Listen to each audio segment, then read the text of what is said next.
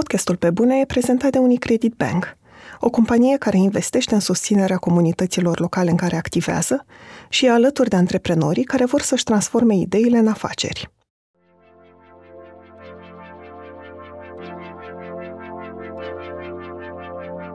Mi se pare că înainte de a te apuca să cânti, trebuie totuși să, să te gândești puțin confortul pe care îl avem e foarte important, dar uh, în același timp de multe ori e important să, să nu fim confortabili. Muzica vrea, vrea și ea ceva de la noi. Vrea să-i acordăm atenție. Sunt Andreea Vrabie și ascultați pe bune. Un podcast sincer, cu oameni creativi, despre cum au ajuns cine sunt și întrebările pe care și le pun.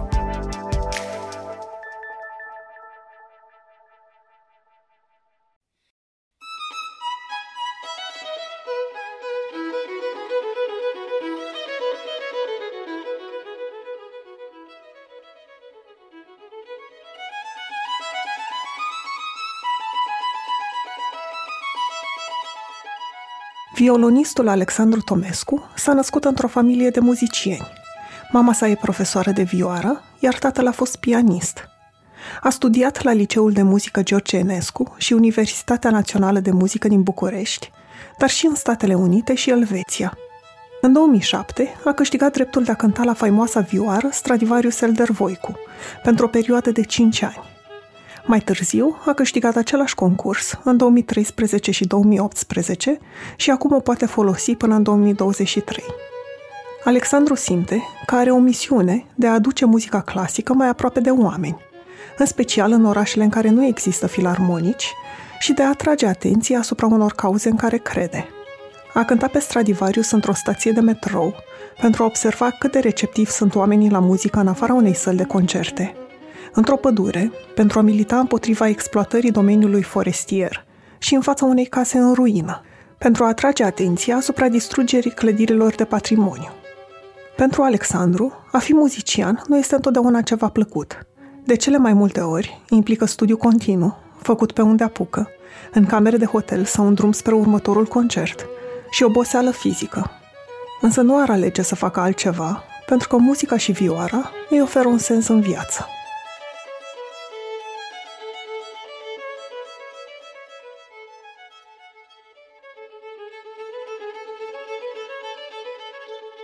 Bună, Alexandru, mulțumesc tare mult că ai acceptat invitația mea.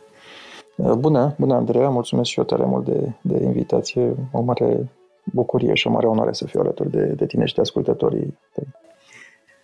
Mă întrebam pentru început, pentru că știu că în mod normal, în fiecare an, că fiecare an ar fi fost plin de turnee și de concerte pentru tine și că uneori stăteai săptămâni întregi, poate luni, departe de casă și de familie și mă întrebam cum a fost anul trecut, când totul s-a oprit într-un fel. Da, ce să zic, anul trecut a fost foarte interesant. În primul rând sunt foarte recunoscător că am trecut cu toții și eu și întreaga mea familie, am scăpat teferi, am scăpat sănătoși, nu am, am contractat virusul. E lucru cel mai, cel mai important. Sigur că la început citeam așa știrile despre virusul din China, se întâmpla parcă pe altă planetă, nu așa cum citim și acum știri despre lucruri îngrozitoare care se întâmplă în alte părți ale lumii, dar nu aici, nu în România, nu în Europa, nu în lumea civilizată, da, nu nouă, în niciun caz. Și după aceea a fost efectiv așa, ca la, exact ca la un castel de cărți de joc. E o chestie care ulterior, privind în urmă, într-adevăr, mi-a, mi s-a părut înspăimântătoare pentru că mi-a arătat de fapt cât de fragili, cât de fragilă era toată societatea noastră, tot ce credeam noi că este foarte solid, foarte um, confirmat, concerte confirmate, planuri confirmate, totul confirmat și de fapt nu era nimic uh, de nezdruncinat în toată treaba asta. Deci, practic, în câteva zile, în două sau trei zile, au picat absolut toate concertele pe anul 2020. Uh, festivaluri, turnee, tot. Totul a devenit, a intrat așa într-un, într-un vortex. Și țin minte, țin minte precis, ultimul concert pe care l-am, l-am cântat a fost la, la Cluj. Deja erau primele cazuri în România, dar nu se luase niciun, încă nicio măsură concretă. Și una, unele dintre, una dintre pozele importante ale anului trecut e asta. Pe scara de la avion eram mai mulți artiști care zburam la Cluj, aveam de cântat în diverse locuri, fiecare dintre noi, diverse muzici, dar na, ne simțeam acolo așa împreună. Și cred că ne gândeam cu toții că e posibil ca asta să fie ultimul concert pentru multă vreme de, de atunci încolo. Și chiar așa, chiar așa a și fost. A fost un concert uh, uh caritabil pentru înființarea Fundației Doina Cornea și se numea Lumina din Întuneric. A fost un nume la, uh, la ale cărei semnificație am, am reflectat de multe ori după, după aceea. Și după aceea, deci după concertul de la Cluj, care cred că a fost pe, 6, pe 7 sau 8 martie, Lumea, sigur, începea să, începea să intre într-o oarecare panică. Se vorbea deja de anumite lockdown-uri din acestea și pe mine m-ar fi, uh, ce să zic, m-ar fi afectat cel mai mult să, să mă trezesc închis, fără posibilitatea de a ieși în natură, să, să mă trezesc închis în București. Și, uh, și atunci, efectiv, am, uh, am luat-o pe fetița mea, de 5 ani atunci, suntem norocoși că avem un fel de celulă de supraviețuire, așa, adică un camper, și-a dovedit utilitatea în pandemie și am plecat la, la munte. Am fugit, am evadat din București, mă simțeam aproape ca într-un uh, film american. Și acele două luni de lockdown, noi le-am petrecut, am avut șansa incredibilă, șansa nesperată de a le petrece la munte. Adică, practic, nici nu l-am simțit ca pe un lockdown. Dintr-un punct de vedere, evident. Și a fost așa, eu în viața mea nu, nu-mi imaginasem că aș putea avea vreodată la dispoziție două luni de zile să stau la munte. Și a fost, a fost extraordinar. Da. Pentru că spui asta, mă întrebam, cred că toți am, am trăit-o la început ca pe o ocazie de a ne reconecta la familie, de a ne odihni poate un pic și la un moment dat ne-am dat seama că nu mai e vorba doar de astea două luni. E că a fost un punct pentru tine când te-ai gândit la cum asta te va afecta pe, neapărat pe termen lung, dar cel puțin pe tot anul trecut, ce impact o să aibă asupra carierei tale, asupra activității tale. Fără îndoială că am simțit lucrul acesta din, din prima clipă, de la primul concert anulat. Pentru mine concertele sunt foarte, foarte importante, nu doar prin prisma faptului că îmi câștig existența cântând, cât pentru faptul că îmi dau, dau un sens la cântatul la violă. Deci dacă, dacă, dacă nu am concerte în perspectivă, în plan îndepărtat, în plan apropiat, mi-am dat seama că vine foarte greu să mă mobilizez și să petrec uh, foarte multe ore studiind, pregătind uh, niște programe. Pentru cine să le mai pregătesc dacă sălile de concerte sunt, uh, sunt închise. Mi-a fost greu. Mă rog, alți, alți muzicieni pentru care am toată admirația, am văzut, au, au avut puterea totuși să studieze, să lucreze, să învețe lucruri noi. Eu personal simt de multe ori nevoia tocmai să am o finalitate, să știu, mai ales să am, să am un deadline, să știu că urmează, uite, urmează acel concert, pregătește acea înregistrare și atunci, într-adevăr, găsesc uh, resursele să mă, să mă mobilizez. Dar uh, m-am gândit că tocmai această, această pandemie și acest lockdown era o oportunitate să fac ceva diferit, altceva decât tot ce făceam până atunci. Adică, cred că au fost în principal două direcții pe care au mers oamenii. Odată reziliența, nu? încercarea de a continua să faci ceea ce făceai și până atunci, chiar și în condițiile diferite și dificile care erau, sau pur și simplu să faci ceva cu totul și cu totul uh, diferit. Un lucru care, într-un fel, mi s-a părut așa foarte proaspăt, știi? Adică după ce uh, trăiești tot timpul cu această, mai ales ca, ca interpret, trăiești tot timpul cu această condiționare, tot timpul trebuie să studiezi, tot timpul trebuie să fii pregătit, tot timpul trebuie să fii în formă. Dintr-o dată au dispărut toate aceste de trebuie. Și uh, pentru mine, tocmai să fac ceva cu totul diferit a însemnat, într-adevăr, să petrec mult mai mult timp împreună cu soția mea, cu fetița mea. Când am dorit sau nu ne-am dorit asta, așa s-a întâmplat. nu a fost neapărat uh, premeditat. Și a fost, uh, a fost foarte o experiență cu totul aparte. Dar, uh, într-adevăr, uh, într-adevăr, uh, pe termen lung, și, mă rog, aș îndrăzni să extindă acum perioada de, dincolo de acea epocă, nu în care cu toții aveam, nu mai știu, erau 2-300 de cazuri pe zi și eram cu toții încuiați în case. și acum la 2-3 mii de cazuri ni se pare că suntem, uh, suntem foarte bine. Deci, dincolo de toate astea, mi se pare că incertitudinea asta s-a, s-a, s-a extins foarte mult uh, și după lockdown și cu starea de, de alertă. A fost, desigur, a fost o, o fereastră de oportunitate pentru a mai salva ce se mai putea salva din programul de concerte, de turnee, de, de evenimente. S-au organizat ceva lucruri uh, și în, uh, în timpul verii, ceva concerte în, în aer liber. Țin minte și acum primul concert în aer liber. Mă rog, era, era primul concert uh, după seria aceea de concerte pandemice online.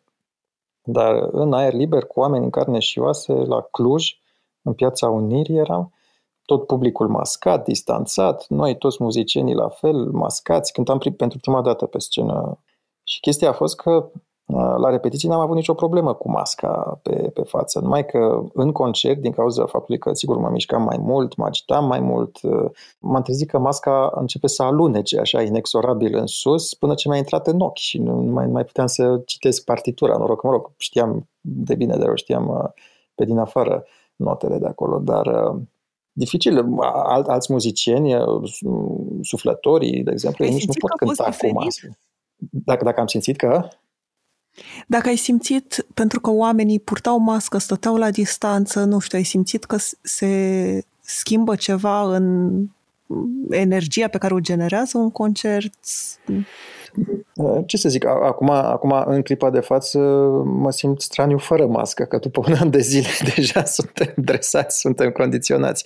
Dar, într-adevăr, când vine vorba să, să interacționezi cu muzicienii și trebuie să citești pe fețele lor energia pe care o pun, entuziasmul, pur și simplu trăirile pe care le ai în muzică nu le mai vezi acolo după mască. Sigur, o citim din ochi, dar uh, se, se restrânge foarte mult. Trebuie să fii foarte un cititor în ochi foarte versat ca să simți uh, toate acestea, ca să simți un zâmbet. Se, se pierde foarte mult. Și sigur, e un uh, impediment și din punct de vedere fizic, dar mai ales din punct de vedere mm, psihic al comunicării interumane țin minte, țin minte un, uh, un moment, uh, un moment revelator la, la, la unul dintre primele concerte din uh, turneul Stradivarius, pentru că am reușit să-l organizez, nu în luna mai, așa cum era perioada tradițională, ci în septembrie.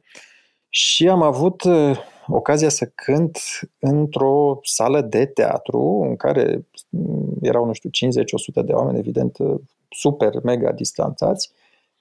Și um, după toate concertele astea perfecte din punct de vedere acustic, adică atunci când cânti într-o sală goală, nu mai e nimeni care să tușească, nimeni care să foiască. Dintr-un punct de vedere e o perfecțiune, dar e o perfecțiune moartă, pentru că lipsește ingredientul cel mai important la un concert și anume persoana care îi cânti. Așa, deci la unul din aceste prime concerte, țin minte ce, cu, ce, cu câtă bucurie am auzit uh, întreruperea cauzată de soneria unui telefon. A zis, Doamne, sunt oameni în sală, sunt oameni vii care au uitat să-și închidă telefonul. Cât de frumos poate fi totuși. Privind retrospectiv, nu? Cât de, cât de norocoși eram înainte, cu toate lucrurile, cu toate imperfecțiunile lumii, evident, în care, în care trăiam.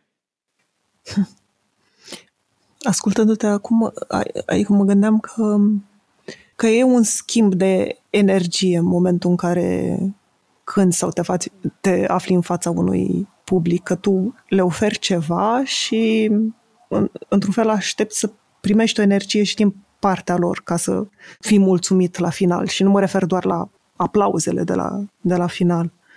Și ce se întâmplă când, nu acum în pandemie, dar ce, ce se întâmplă când lucrul ăsta nu, nu are loc? Simți că ai greșit undeva sau că nu va ieși concertul? Cum, cum te gândești când publicul nu se mm, răspunde da. aceeași energie? Fără îndoială există o, o interacțiune între artistul care e pe scenă și publicul din sală, interacțiune care începe, după părerea mea, chiar dinainte să intru pe scenă, pentru că înainte să intru pe scenă sunt acolo în culise și pot să iau cumva așa, ca să zic, pulsul sălii. O sală plină ochi are cu totul altă vibrație, alt zgomot de fond, altă respirație față de o sală mai, mai golă. Deci simți, simți deja publicul încă dinainte să intri pe scenă. Și pe urmă, de, de când faci primul pas pe scenă, simți deja care este reacția publicului, dacă este o reacție, reacție entuziastă, dacă abia așteaptă să audă concertul, dacă sunt super fericiți sau dacă sunt uh, prudenți, dacă sunt plictisiți, dacă, nu știu, sunt o mulțime, un, un evantăi foarte, foarte larg de, de nuanțe pe care îl, îl percepi ca, ca artist atunci când ești pe, pe scenă. Și apoi toate aceste lucruri pe care reușești să le creezi în raport cu, cu publicul. Pentru că tu, tu ca artist tocmai trebuie să ai capacitatea să îi uh, prinzi în, uh, în lumea ta, în sfera asta uh, muzicală, să, să, să, să le prinzi sensibilitățile, să, să le sincronizezi cu a ta și pe urmă să mergi împreună cu toți acești oameni undeva, altundeva. Și e, efectiv e o responsabilitate uriașă. Când îți iese treaba asta, e fantastic, efectiv, să simți cum o sală întreagă respiră împreună cu tine, să simți cum o sală întreagă, o mie de oameni rămân cu respirația tăiată atunci când este uh, un moment de suspendare a muzicii, o respirație, o coroană, o pauză generală. Toate lucrurile astea, evident, dispar atunci când, uh, când publicul este absent sau, mă rog, atunci când publicul este prezent fizic uh, alături de tine, Cred că un, un, un, un bun artist trebuie să-și dea întotdeauna sufletul acolo pe scenă, să cânte ca și cum ar fi ultima dată. Că de fapt asta este și adevărul. Niciodată nu știm dinainte care va fi ultimul concert. Așa că trebuie să dăm de fiecare dată tot ce mai bun. Cum s-au descurcat organizatorii de festivaluri anul trecut? Dar spațiile de coworking – a fost vreo afacere care a ieșit pe plus? Dacă ți-ai pus aceste întrebări despre cum a arătat 2020 pentru antreprenorul român, citește 24-7, un ghid de viață și muncă pentru antreprenorul creativ, realizat de DOR și Unicredit Bank. Cea de-a șasea ediție a ghidului este dedicată rezilienței antreprenorilor români în pandemie – de la o brutărie care descoperă puterea comunității, până la un business educațional care înlocuiește taberele cu experiențe digitale. În paginile ghidului vei găsi 20 de povești despre inventivitate, adaptare și reinventare. 24-7, un ghid de viață și muncă pentru antreprenorul creativ, poate fi comandat pe dor.ro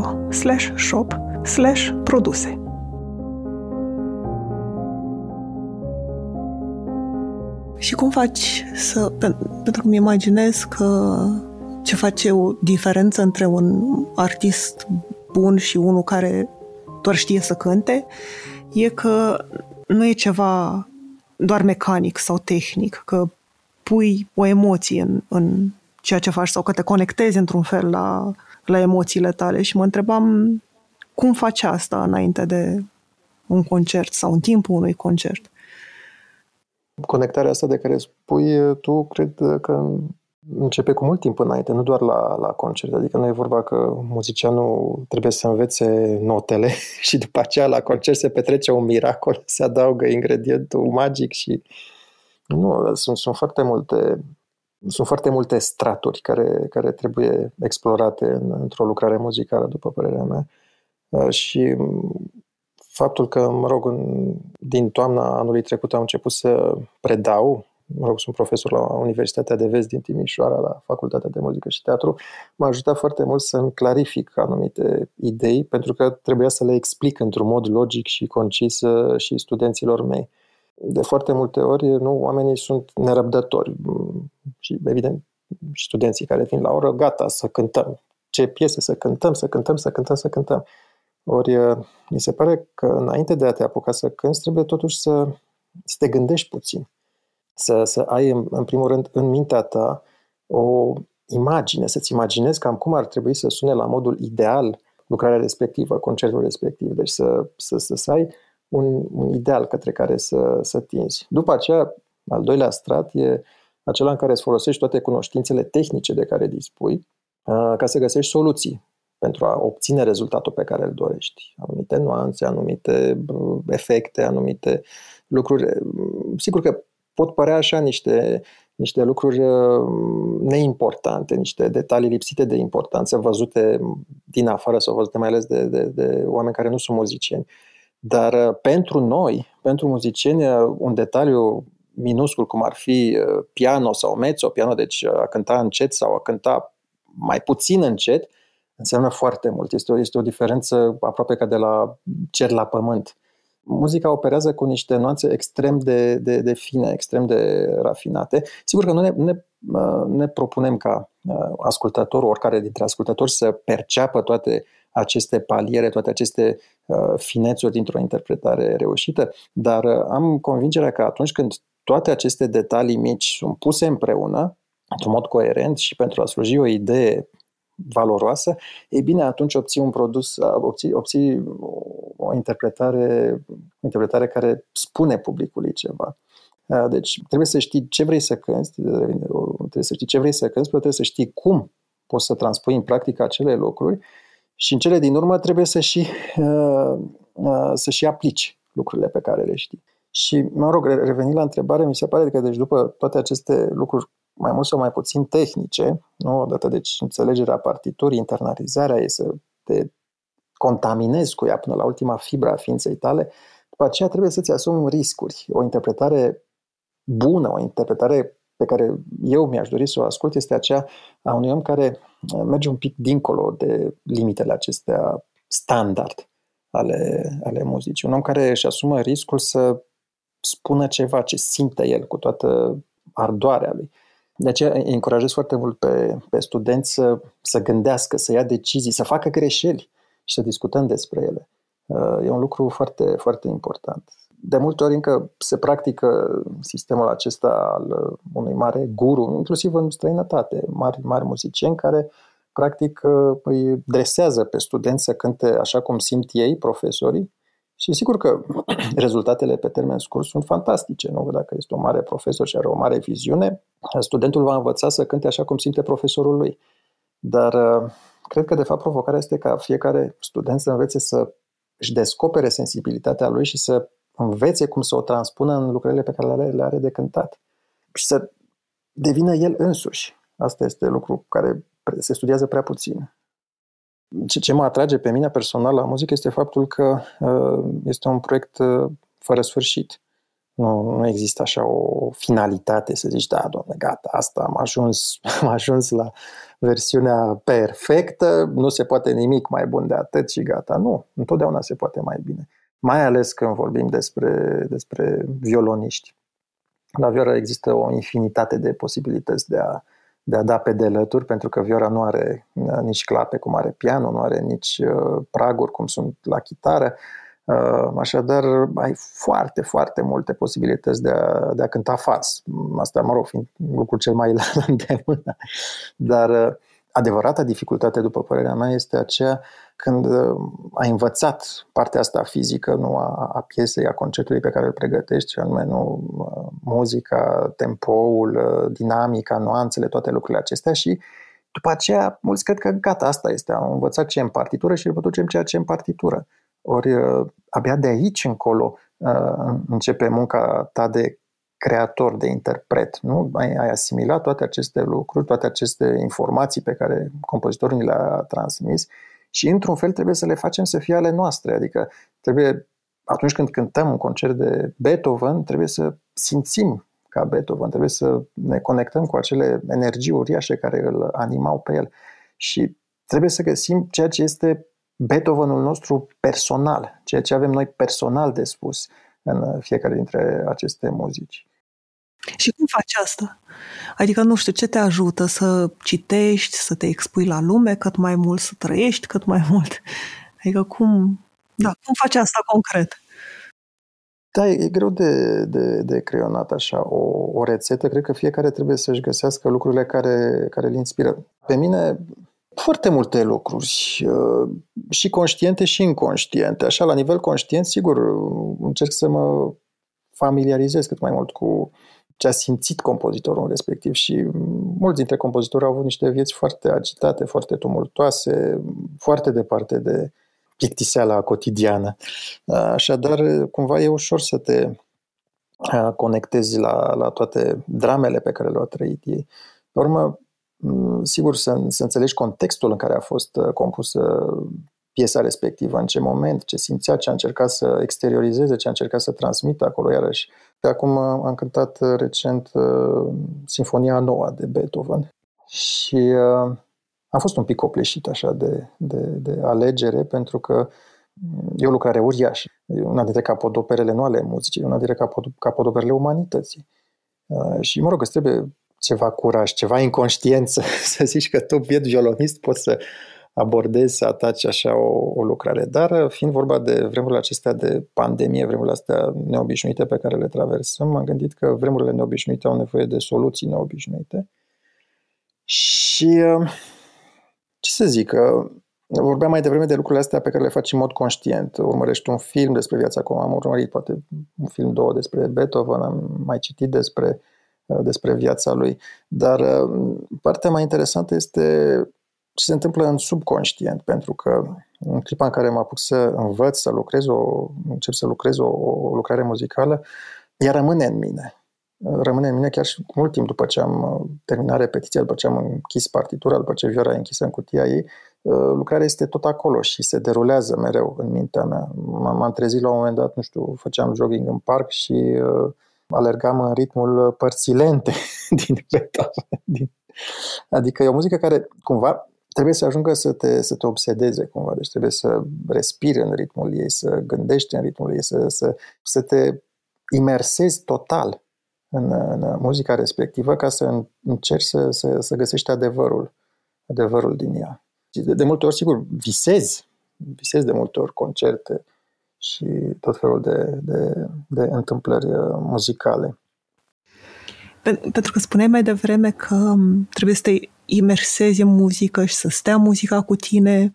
Mă întrebam dacă ai uneori nevoie și de momente de liniște în care să nu te mai gândești la muzică sau să nu mai lucrezi la, la ceva și ce rol au ele. Pentru că spuneai într-un interviu că liniștea e la fel de importantă pentru un liniștea de dinainte și de după un concert uh, sunt la fel de importante pentru un um, muzician ca și muzica. Da, da, da, da, așa, așa este.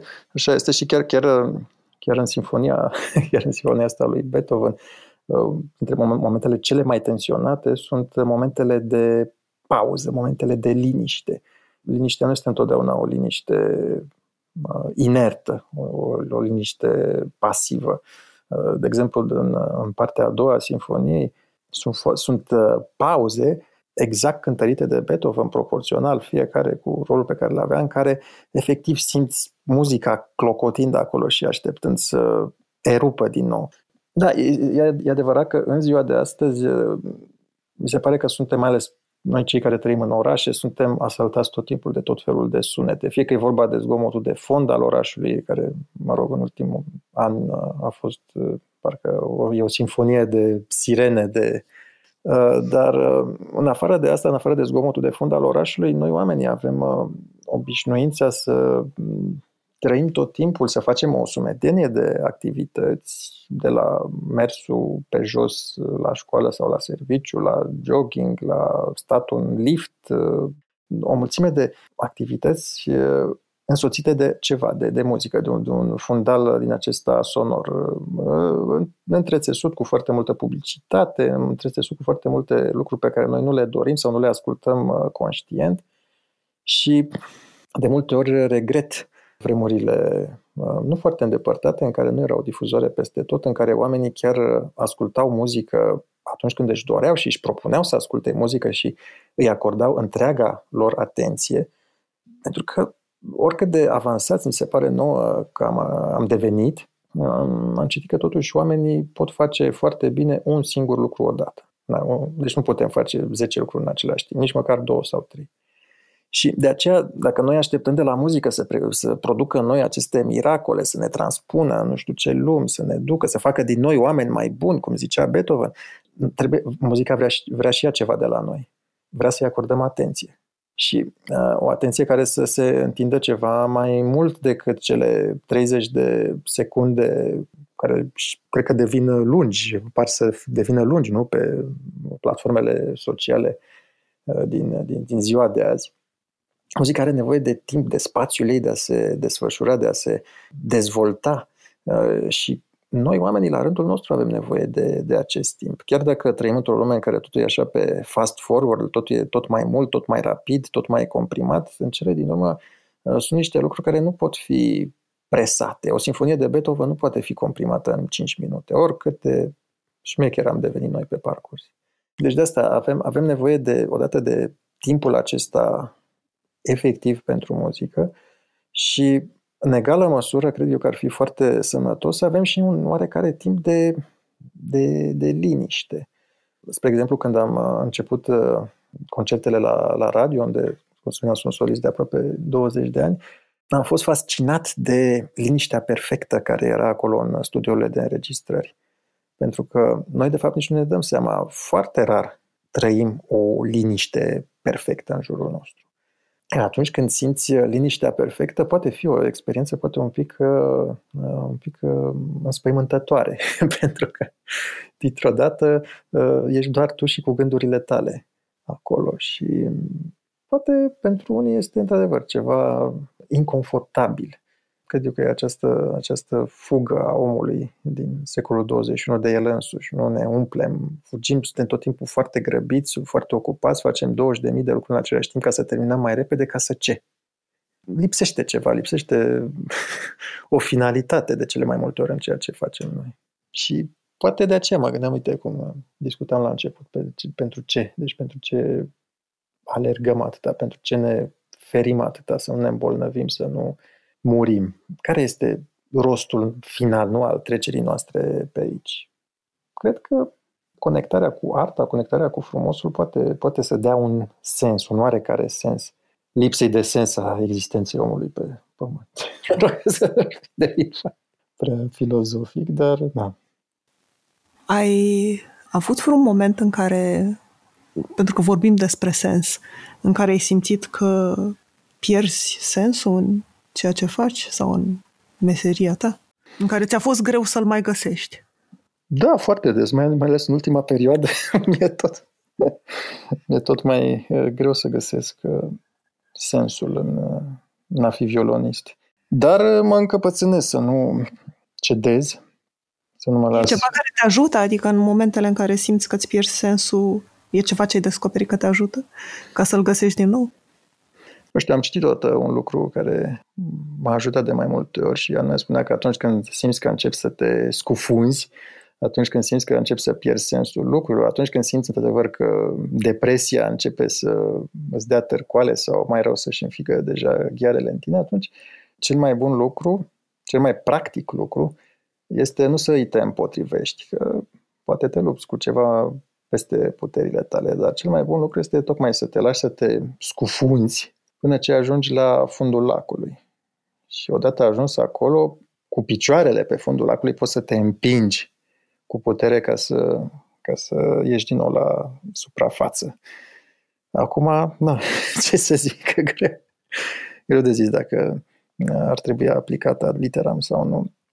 Dar uh, cred că dacă avem o zi proastă, e, poate e bine să nu ne străduim să facem într-o zi proastă o zi bună, că nu știu ce șanse avem uh, cu asta. Dacă e o zi proastă, o săptămână proastă, o perioadă proastă, e bine să o trăim ca atare, să vedem ce învățăm din asta, să nu ne străduim să facem din ea ceva ce nu este și după aceea, într-adevăr, să avem prospețimea, să avem uh, puterea să luăm lucrurile de la capăt cu energii noi. Că Asta este, de fapt, uh, resortul, nu? Care, care este motivația, nu? care este lucru care te, te ține, care este lucru care te, te împinge în fiecare zi să zici, da, domnule, uite, astăzi o să fiu violonist, astăzi o să studiez șase ore, o să studiez opt ore, o să pregătesc 15.000 de programe, dar o să dau nu știu câte telefoane, o să încerc să găsesc nu știu câte concerte. E nevoie de foarte multă energie Uh, și fizică și, și psihică și poate nu totdeauna reușești să le, să le găsești. Și atunci când e o perioadă mai proastă, foarte bine să fie o perioadă proastă. Uite, spre exemplu, luni, lunea asta, că oricum că suntem în perioada asta, ianuarie, februarie, lunile astea cenușii, lipsite de lumină, de soare, era și luni și era și întâi. Pur și simplu m-am simțit copleșit de greutatea acestor începuturi și n-am putut să fac nimic. Și a fost foarte bine că am lăsat să duc așa o zi de săptămână, pentru că marți uh, am avut parcă o energie mai bună și uite, miercuri sunt deja aproape optimist. Acum e și pandemia, dar mă întrebam dacă înainte, la cum arăta programul tău foarte încărcat, dacă îți permiteai să ai astfel de zile. Bă, nu, înainte, înainte nu, nu puteam permite așa ceva, evident, pentru că cumva reușeam întotdeauna să mă mobilizez, să găsesc întotdeauna energia să, să, să fiu cel mai bun posibil atunci pentru, pentru momentul de, de, de, de scenă. Indiferent ce se întâmpla în viața personală, indiferent ce se întâmpla în plan, dacă eram obosit sau nu, dacă eram vesel sau trist sau țin minte o, o serie de concerte foarte dificile. Primul turneu Stradivarius mai, mai altfel, cu integrala capricilor de Paganini, cu proiecții video, o nebunie întreagă.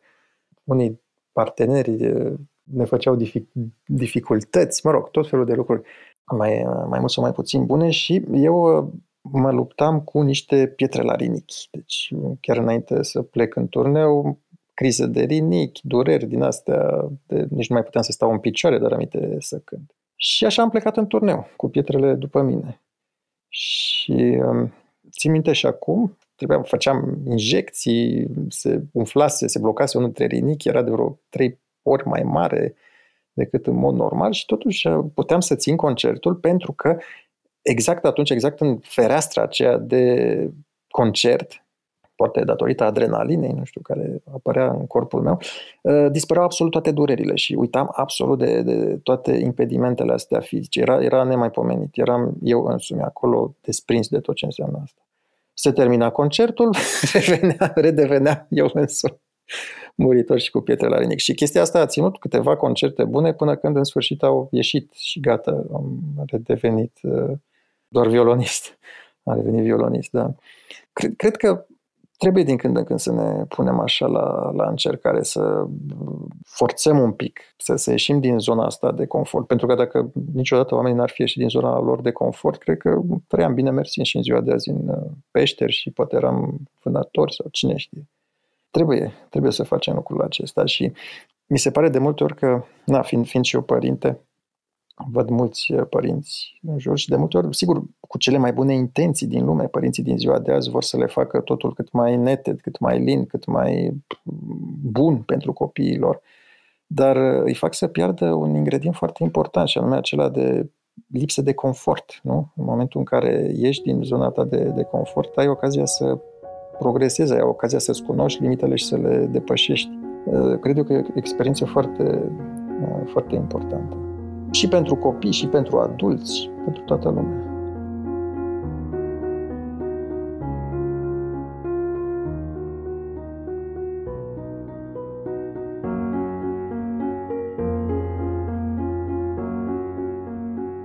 Te-am auzit deseori spunând în interviuri că într-un fel că îți pare rău că există o diferență între a cânta, că avem noi verbul a cânta, și to play, în limba engleză, care înseamnă a juca sau a te juca.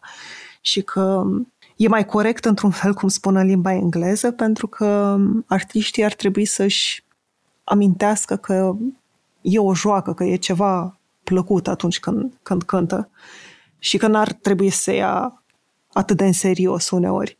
Și mă întrebam dacă ai avut momente în care tu ai simțit că te-ai luat prea în serios și că ai uitat că muzica e o plăcere, de fapt, pentru tine și o joacă.